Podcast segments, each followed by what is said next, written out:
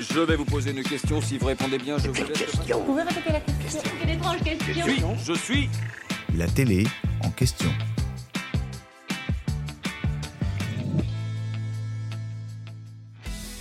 Une affiche 5, 6, voire 10 étoiles. Lorsque Prime Video sort une nouvelle saison de LOL qui ressort chaque année, une question est sur toutes les lèvres. Qui seront les célébrités à participer au jeu? Depuis la toute première édition, les gros noms défilent sur le plateau de tournage.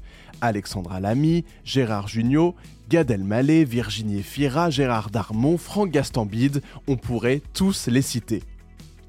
Pendant une journée, les stars sont réunies dans un décor de loft pour tenter de faire éclater de rire le maximum de personnes. Mission difficile, tant le casting est étudié avec soin.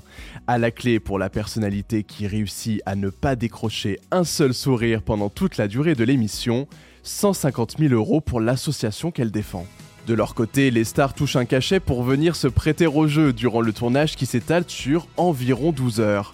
Au-delà du programme, elles doivent également caler dans leur planning une journée consacrée aux séances photos et une autre aux interviews face caméra que le public voit dans chaque épisode.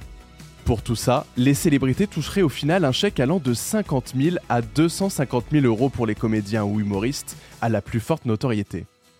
En avril 2023, Blanche Gardin publie un message sur son compte Facebook qui fait très rapidement le tour des médias.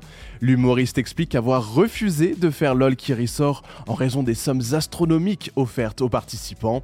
Elle se justifie, je cite, Ça me ferait carrément mal au cul d'être payé 200 000 euros pour une journée de travail, même si je perds à votre jeu, quand l'association caritative de mon choix remporterait, elle, 50 000 euros, c'est-à-dire 4 fois moins, et encore seulement si je gagne.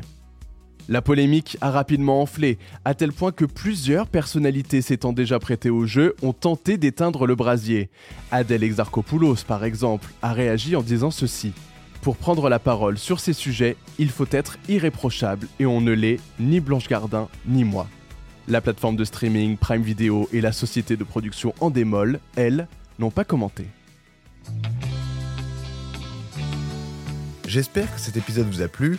Si c'est le cas, abonnez-vous sur votre plateforme d'écoute préférée pour retrouver de nouveaux épisodes chaque semaine. Et si vous en voulez plus, découvrez aussi le ciné en question et les séries en question sur les plateformes d'écoute et téléloisirs.fr. À bientôt!